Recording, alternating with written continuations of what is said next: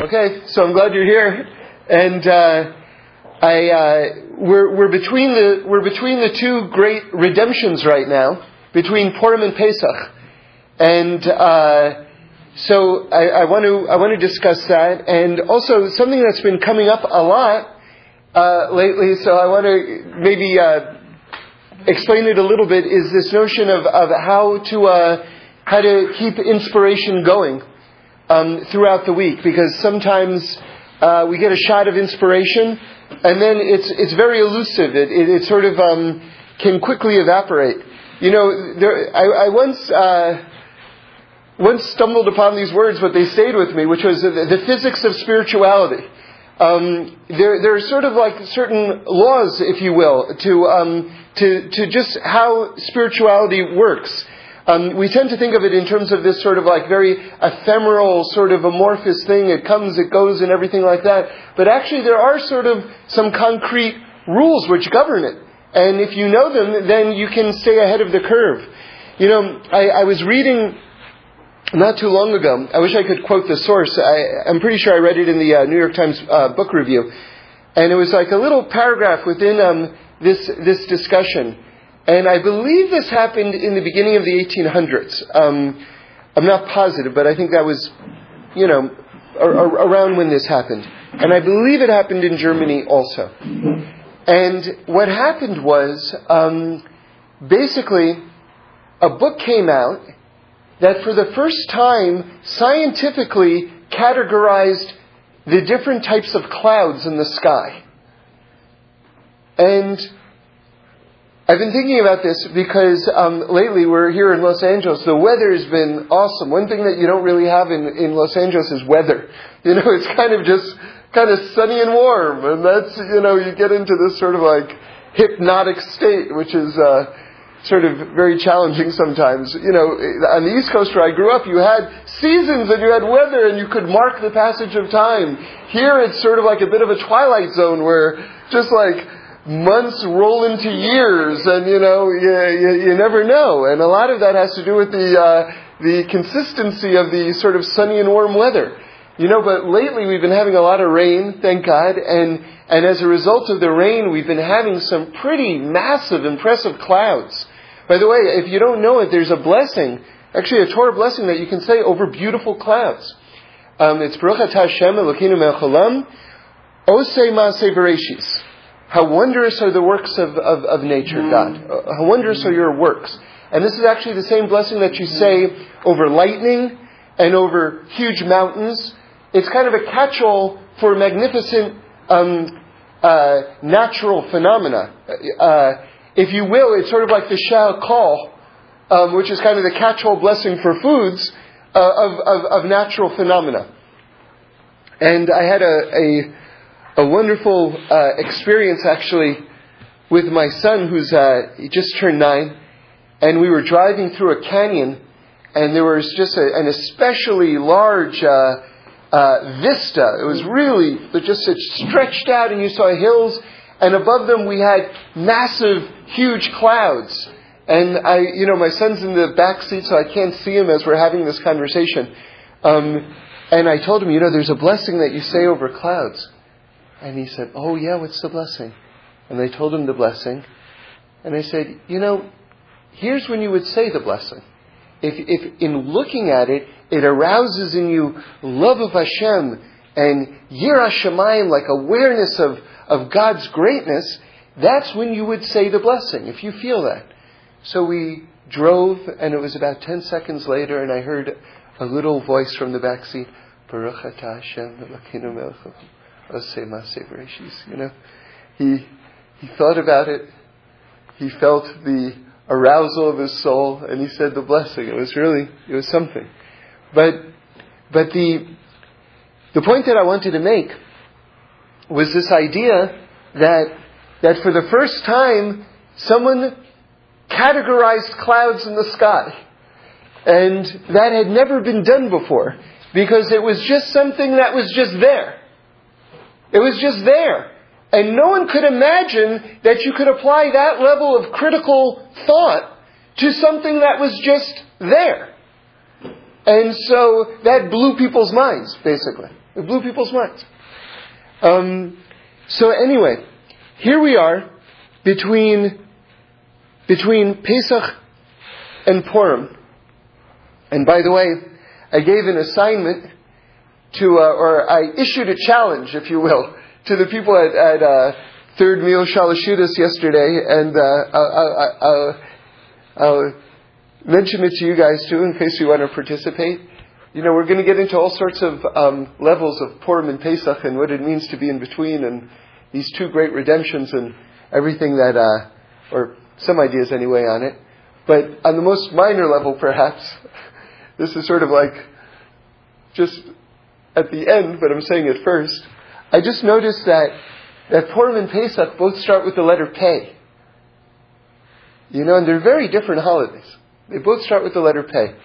So I invited everyone to give an explanation of why Purim and Pesach begin with the letter P. You have one minute, and everyone's going to get a turn around the table this coming Shabbos at Shalashudas.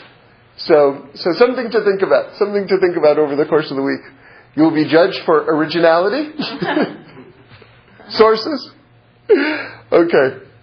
Um, so let's get into this idea. So the first thing that everyone has to know is that Purim and Pesach, which are two great redemptions, are very much linked. And they're not just thematically linked, they're halachically linked. In order, by, by Jewish law, they, they also go together. Not just, oh, similarities. How so? Because if um, there are two months of Adar, uh, which happens uh, sometimes, um, then I think it's every nine times in 17 years, something like that. If, uh, if there are two months of Adar, which month would you have Purim in? Since Purim is the 14th and the 15th of Adar, which, which month would you have it in? So, so if you ask me, I would say the first month of Adar, because you should run to do the mitzvah. But that's not the answer. The answer is that you have it to have it in the second month of Adar, because it's to link it to Pesach, which is 30 days away. So in other words, by Jewish law, and it says this, what I just said clearly in the Gemara, um, in Gemara Megillah. So the two great redemptions of Purim and Pesach have to be tied together. So what is the nature of these two redemptions? How are they linked? And what does it tell us about the lives that we lead? And how to live our lives? So Purim represents God's presence, His ongoing presence, in a world of concealment.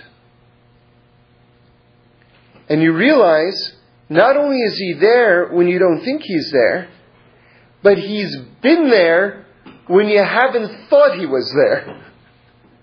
That's actually an equally great level of realization. Not just that he is there when you don't think that he's there, but he's been there all along. He's been there all along when you didn't know that he was there at all. You know, the Roman Rasha, Titus, Titus in English, uh, we have a recording of the events that happened when he went to destroy the Beis Hamikdash, the Holy Temple in Jerusalem. Um, he was really, I mean, this guy, this guy was into it. All right, you want to know how into destroying the Beis Hamikdash he was? I mean, he was really, this guy was really dedicated to, to his thing. First, he takes a sword and he cuts the the curtain, you know, in front of the Holy of Holies, and it said that the curtain started bleeding. So that's okay. I don't even begin to know what that's saying. Okay, but that's that's what our source is saying. Then he takes a Torah scroll, puts it out on the Mizbeach, and lies with a prostitute on top of the Torah scroll. Alright? This is really a dedicated individual. Alright? So now, man, I don't even know why I brought that up. oh, concealment. Concealment. So how could God allow that to happen? All right, well, let me, before I give you the, the answer, the real answer, let me just tell you something from the Nefesh HaChaim, which is just a very important understanding in terms of understanding the, the, the vanquishing of the Beis Hamikdash at all. So you have to understand something. You see, let me, let me tell you something. If something is infinite, imagine I have a, a rope which is infinite, or a string that's infinite, and I cut one little portion from that infinite thread. Right? So now I have a little piece of that infinite thread. How big is that piece? Infinite.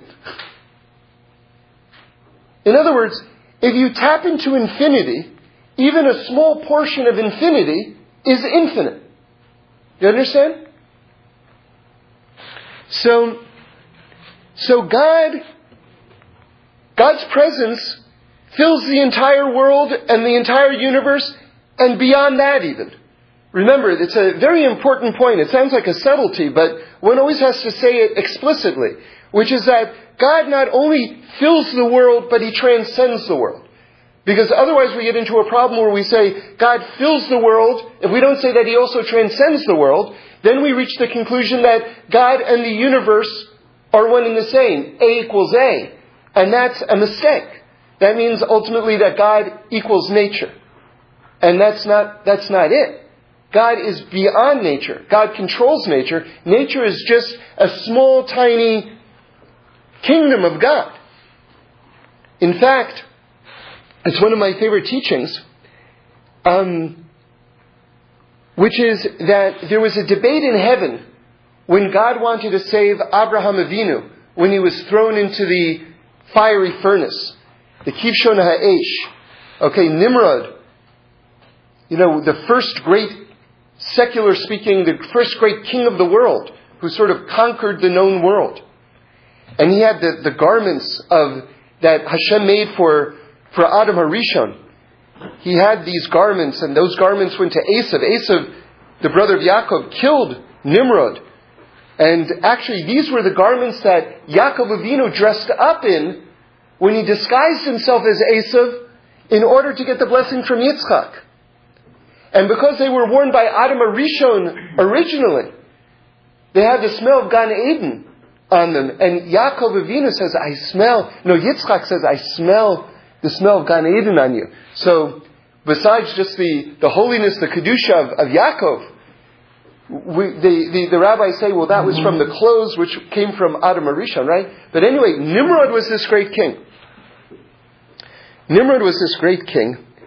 And Abraham Avinu was basically upsetting the entire universe because he was saying, he was reminding the entire world that there's one God. And this was undermining the authority of Nimrod. So Nimrod throws him into this furnace, okay? Now, there's a debate among the angels in heaven. How are we going to save Abraham? Because we know there was a great miracle and Abraham was saved. How are we going to do it? So the angel of ice says, I'll come down and I'll put out the fire. Right? But then the angel of fire, which I believe was Gabriel, says to Hashem, No. No, no, no. I, the angel of fire, am going to come down and put out the fire. Now, fire can't put out fire. Right? If you have a big fire, and then you put a fire in the fire, the fire is not going to put out the fire. So, what was the logic behind that? He says, if you send the angel of ice to put out the fire, which is logical to us, that's how you would do it, right? People will say there are two powers in the world. There's the power which commands the ice, and another power which commands the fire. And the power of the ice is stronger than the power of the fire but there are two fires. There are two, rather, there are two powers.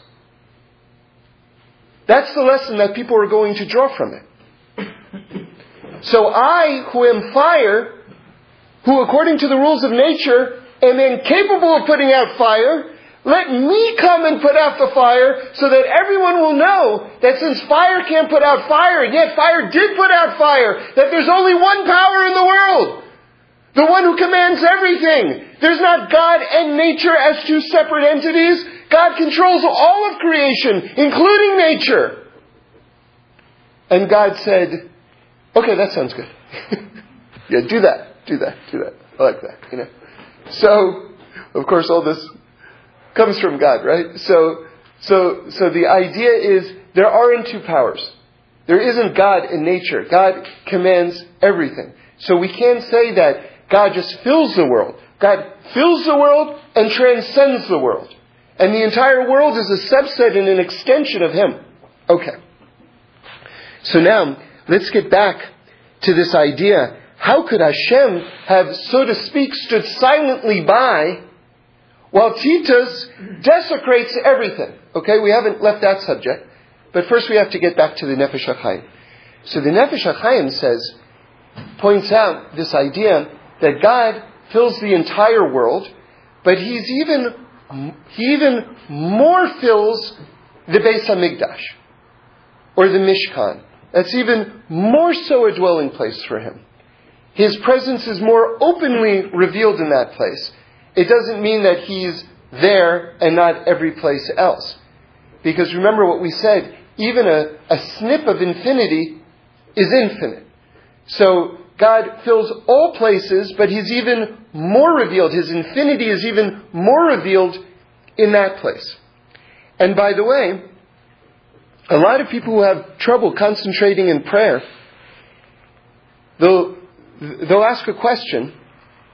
They'll say, well, how when I go to shul can I, can I be more, um, can I, can I have the concentration to pray?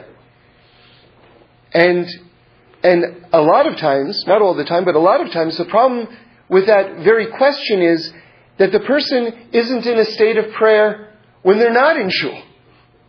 What are you just praying when you're in shul for? Right? Like we just heard Rabbi Weinberger say in the name of Rav Kook that the soul is constantly praying. The soul is in an ongoing state of prayer. Prayer is not something that you get yourself to do. You're always praying. So it's just tapping into that energy of prayer and allowing it to come out of your mouth and to fill your consciousness. It's always going on. It doesn't have to be manufactured. You see, boy, we've got a lot of different thoughts up in the air, so bless me, I should be able to resolve all these different things. We've got the Nefesh HaChaim, we've got, got a lot of different things. Titus, don't, I have to resolve that. Okay, I better do it right now, because I don't want to not address these things. The idea is like this. It's true God fills this place even more so, the Holy Temple. However, however, when the Jews vanquished, expelled God's from, God from their heart, God's presence left the Beis Hamikdash. So by the time, by the time the Babylonians and the Romans in their respective uh, attacks knocked down the Beis Hamikdash, at that point, it was just sticks and stones.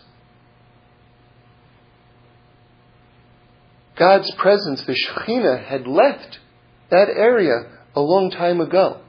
Why? And this is something that's very, very empowering. Please pay careful attention. The direct correlation is when we expelled God from our hearts, God's presence left the Beis Hamikdash. Now, what's empowering about that? Because it teaches us how to rebuild the Beis Hamikdash, how to rebuild the Holy Temple. If we put God back in our hearts, that in itself is the most effective, direct way of rebuilding the Holy Temple. And we know that rebuilding the Holy Temple is basically going to be the turning point in human history, marking the arrival of the perfection of the world. Okay, that's going to be the fulcrum point. And that's what we're all working toward, basically. So how do we do it? By filling our hearts with Hashem. That is the main avoda. Okay? And connecting our hearts and our minds. I'll tell you something. You know, um, without going into too much detail, but I just want to touch on one point that I heard from Rabbi uh, Blech on, on the Aleph Beis in terms of the letter Resh, the letter Resh in general is considered a, a negative letter because it stands for Rasha, which is wickedness. But it also stands in the in the uh, in the works the Osios of uh, Rabbi Akiva, which is another great work on the letters, Resh stands for Rosh. So seemingly there's a duality to the letter Resh, where it also stands for greatness because Rosh is the head. And yet Rabbi Blech wanted to say, but no, we still see in general it's a, it's a negative word. So, but wait, if it also stands for the head, which is the seat of the soul, how could it be negative? So what he wanted to say was, and I think it's a, a, a really a lovely thought, when the head is disconnected from the heart, it can be a source of tremendous negativity. Tremendous negativity. You see, you know, the Torah says that people are not numbers. And this is one of the reasons, by the way, why you, are not allowed to count people. And whenever you do a census, you have to do it in an indirect way. A person gives half a coin, say. Right? That's how they did in the Torah. Or they give an animal donation, or whatever it is. Or if you want to count, do we have a minyan in shul? You don't point and count people. You, you, you say a pasuk that has ten words in it, and so now you know if you can get to the end of the pasuk, then you know there are ten people. Or you can count chairs or hats or shoes or whatever it is. Just don't count people. Why? Because if you turn people into numbers, the most horrendous genocidal acts will result. Because then, once humanity becomes an abstraction, you become a number. And then once you're a number, or once you're an idea, then anything can happen. Like the Nazis, Yamach Shemam, can say that the Jewish people are a cancer on the body of humanity, and if we remove them, then humanity can be cured. Well, that sounds like a great idea. Who doesn't want to cure humanity? But wait a second. Now, what is this? Oh, yeah, we're throwing children into. I mean, the worst, most horrific offenses. But it comes when the head gets disconnected from the heart.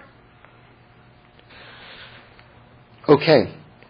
So now, so now let's get back to this idea of Titus. How could God have, have allowed such a thing to happen?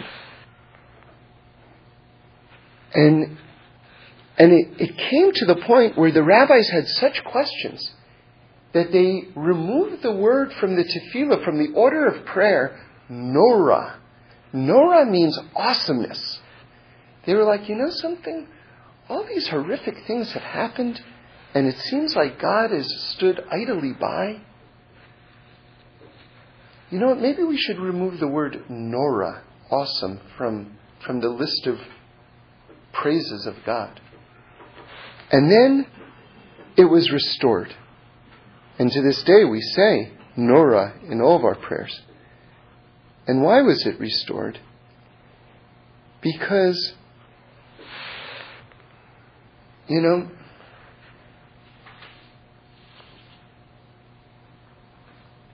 if you have an all powerful God, and we're talking about Hashem, and Hashem is everywhere, and Hashem sees everything, and Hashem knows everything, and Hashem can do anything, and Hashem loves us more than anything else in the entire world. He loves us to pieces, every single one of us, no matter what. Never stops loving us. If you insult Hashem, like how could you, knowing that, how could you ever insult Hashem? But if you insult Hashem, and Hashem can just get rid of you in the most fraction of a second, and He doesn't. That's pretty cool. That's an aspect of His greatness.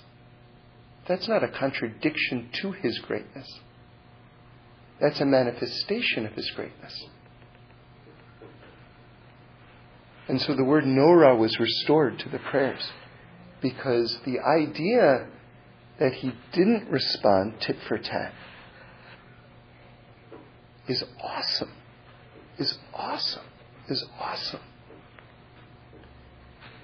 So the point that we've been making is about Purim And the fact, and we'll get to Pesach and where we are in between, the fact that it's not just that Hashem is there when you don't think He's there, but that He's been there when you didn't think He was there. Which in its own way is an even greater level of realization. You know, you see, it's one thing to lose something and then to find it. That's one level, and that's a very great level. But you know what's an even greater level? When you never lost it to begin with, even though you thought you lost it. Have you ever had this experience? It's a very wonderful experience in the end. It's hard to go through to get to this, the wonderful part. But where, let's say you were with someone and you said something and you, you left that person's company and you like that person and you're thinking about, how could I have said such a thing? And I'm so mad at myself. How could I have said that? I, I like this person and, and I hurt their feelings and I said that thing and everything like that and you're kicking yourself and all the rest. And then some period of time later, you see that person and coming from a love for that person and a, and a, and a regret for having said that, you say, you know something, I, I'm so sorry that I said this thing, you know. And the person said, what? I don't even, you, you, oh, ah, ah. They weren't even aware of it to begin with. Has anyone ever experienced that? Do you know that feeling? And then you're like, oh, thank God. It was hard. You, you put yourself through a lot. But the relief that you feel to know that it was all in your head and that the other person was, that's an even greater level. I mean, I mean, if the person, if the person said, yeah, you know, it did hurt my feelings, but I worked through it and I do forgive you. Okay, that's a level. But isn't it even better when the person was never bothered to begin with? To know that you never lost, you never lost it to begin with. Forget about losing something and finding it. When you realize it was never lost to begin with. It was never a problem to begin with. You know, I, I, told you the story earlier about driving my son with the clouds, right? Making the blessing. So let me just tell you about the game. We got to the game. I was driving to a basketball game. And uh, they played a team which was much better than they were. And um, it was actually a, a they, they, this team was destroying them. And by halftime, they were up probably by, and these are small kids, so they don't score a lot of points. They were up by a good, say, 30 points, you know, by halftime, okay? And the coach was really great. The coach was really wonderful, you know. This coach, I found out later, I, I had the privilege of, of, of sitting with him uh, at the Purim Seudah, and he told me stories about how he made minyanim in Vietnam as an officer driving around collecting Jewish soldiers around Vietnam in order to have Friday night services. All right? Mr. Kaplan, very amazing, amazing to hear this, you know. Um, so, so he's talking to the kids, and the kids haven't got a, a chance a chance at all of catching up, much less winning this game. They're, they've, they've already lost, okay? But they've got to play another half. All right? So he gives them a pep talk. And then at the end of the pep talk, he says to them, What's the score? Right? And they look up and he says, Zero, zero. Right? It's a tie game. In other words, whatever you're thinking, whatever's holding you back, so many of us, we were talking about this a little bit yesterday, so many of us are held back because we think we messed up over there and we messed up over there and we're afraid to act because we messed up so many times. How can I act? How can I go forward? How can I make that phone call? How can I approach that person? How can I do it? But you know what? If the, if the score is zero zero, what's stopping me? There's nothing stopping me. Hi! Hello! You want to go to the movies? No? Okay, that's okay too. I didn't want to go either.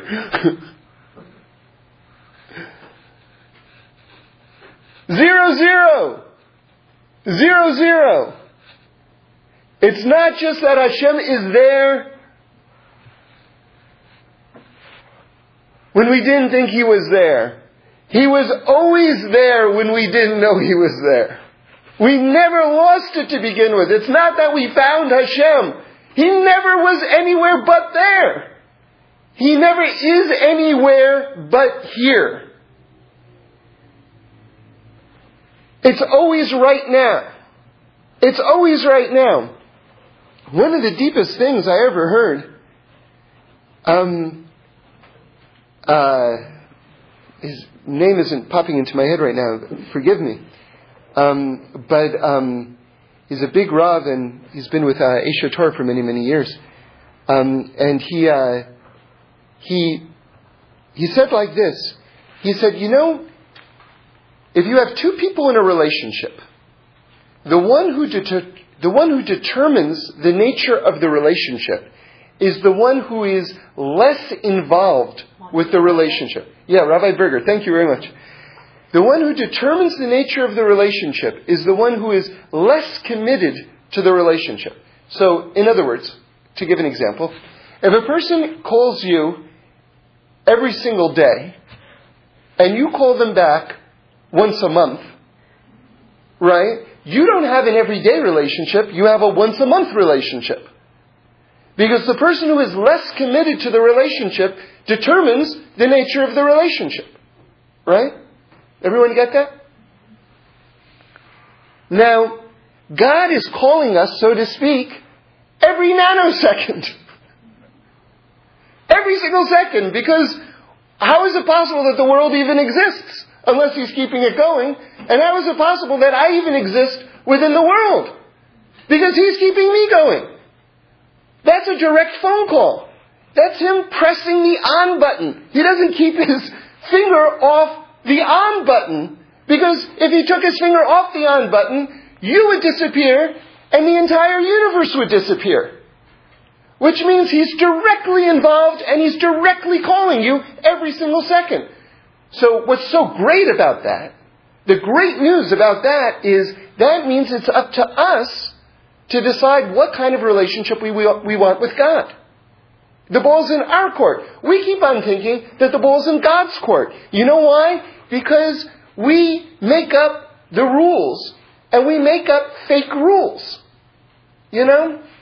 You know, every once in a while, like my kids will say something. I wish I could give you an example off the top of my head where they'll introduce a new rule in how the household should be run. And it's like completely counterfeit. No, no, I, no, now we do have chocolate before, before we go to school in the morning. No, no, no, no, no. That's not a rule. That's not a rule. That's a made up rule by you, and that's not what we're doing, okay? So, so we do that with God all the time. We make up rules about how God interacts with us and how God runs the world. And God, in his Nora state, doesn't say anything. He just hopes, I, I really hope they read this book or go to that speaker. You know what I mean? Because, or they figure it out on their own. Because they're making up rules. They're making up rules. They're tying themselves up in knots. Why are they doing that? So the idea is if the phone, if God is calling us every single second, evidenced by the fact that we're still alive, that we still exist, that the world still exists, then it's up to us at any moment to pick up the phone. In other words, there's the greatest lie. Listen to this. The greatest lie that we can tell ourselves is that we're distant, that we're distant from God. Because by virtue of the fact that we exist, and by virtue of the fact that the universe exists, that means God is right there, and that God is calling us that moment, and all we have to do is pick up the phone. We say, God, I'm so sorry. Hi. Hi. I love you. Thank you. Give me another chance. just, I gotta, I don't even know, but I'm so glad you're there. I'm so glad I'm here. I want to make the most of this opportunity. I don't even know how many times I've been in this world, but please let me get it right this time. Or let me start to get it right. Or help me. I don't know. I don't know what you want to say. You just start talking, something will come to you. And if you say something wrong, say, I, I didn't mean that. I'm sorry, God. I, that's not what I'm trying to say. Just, or you know something? Sometimes silence. King David says, silence is your praise. But it's got to be kavanidic silence. It's got to be a focused silence. Sometimes words won't come to you. But by standing in a state of awe, if you will, before God without speaking. Sometimes your heart is just radiating and, and is connecting where your mouth can't. You know? But at a certain point, you have to start talking.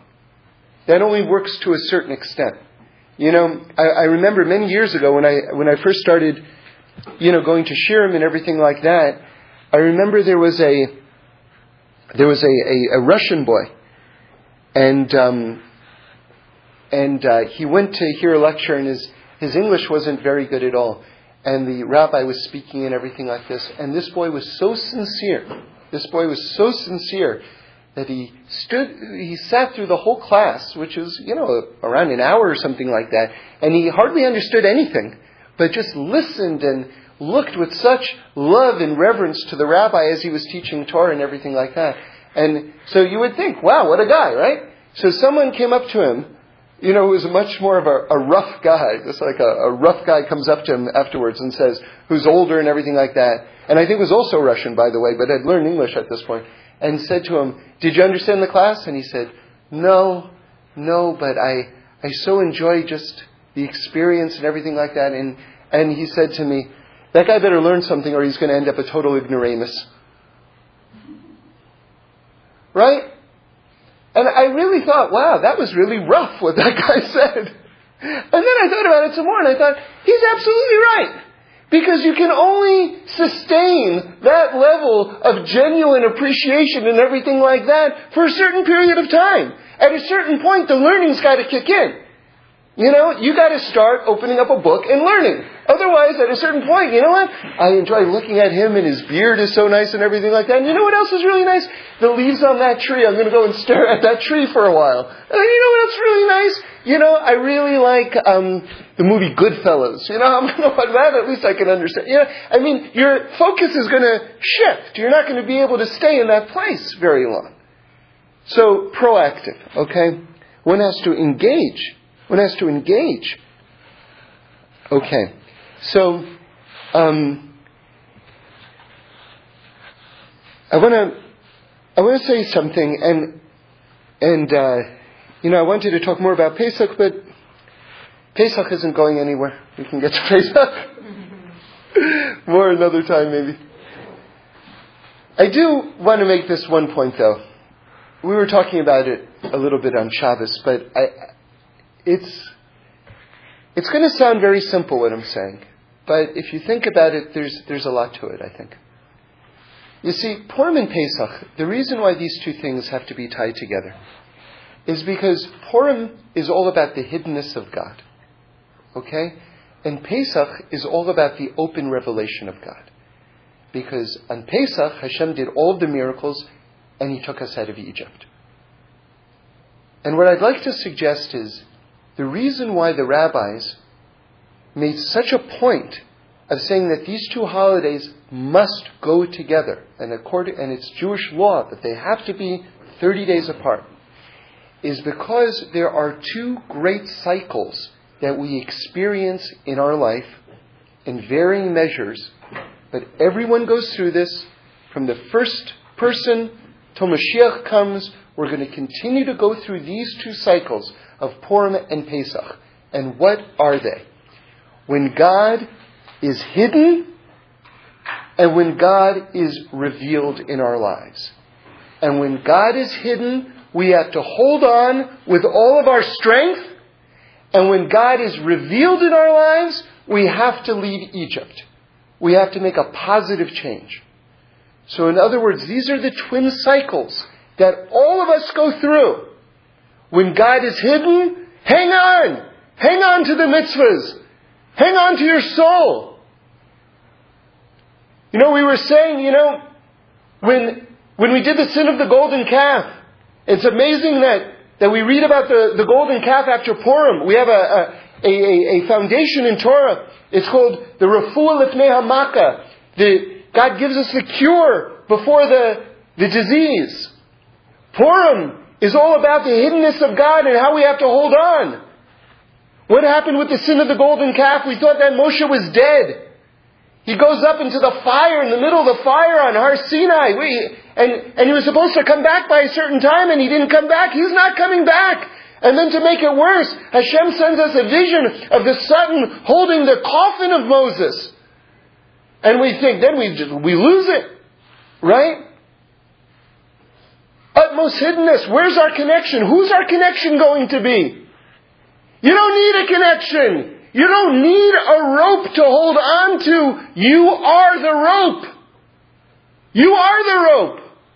You don't need a rope to hold on to.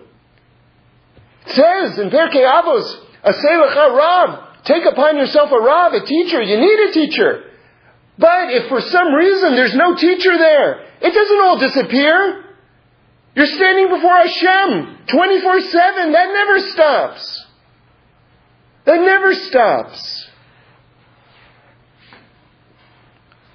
So what was the, the cure? The cure was this idea of holding on, even in the darkness. And then comes the Chet Egel. Of course, historically, that's not how it happened, but this is how the calendar is unfolding, and this is a lesson for us in our own lives. To hold on, even when it seems like all of our connections are disappearing. You know, your rabbi was arrested and he's been thrown in jail. I'm very sorry. And God should bless him. Right? But what does that have to do with you and me? What does that have to do with the presence of God in this world? Okay, it happened. It's a tragedy. I'm sorry. But what does that have to do with me or you? Okay. Then comes Pesach, the open revelation. And when that happens, when it's very clear, then you've got to make a positive move. You've got to make a positive move. And these are the twin cycles. So, so you know,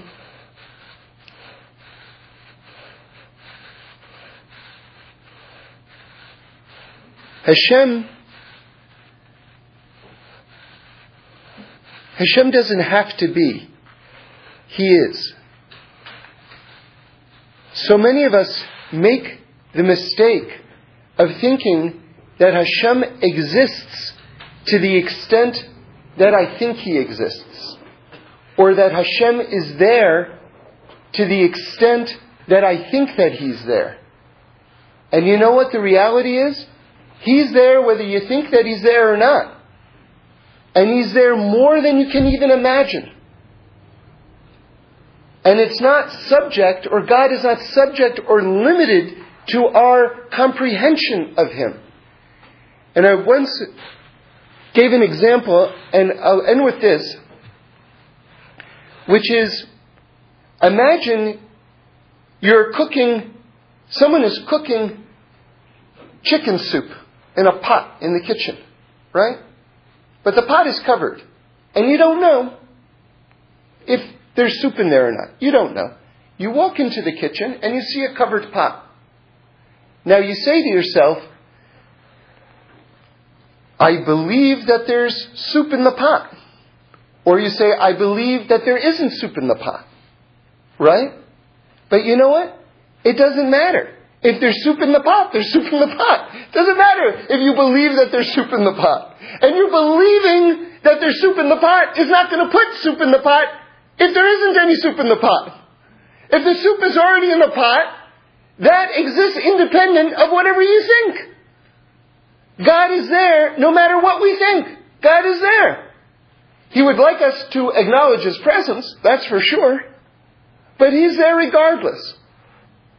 And that's a huge relief because we don't have to be creating Him. He already exists. And to close finally with the words again as an extension of that, of Rav Kook, that the soul is constantly davening. The soul is constantly davening.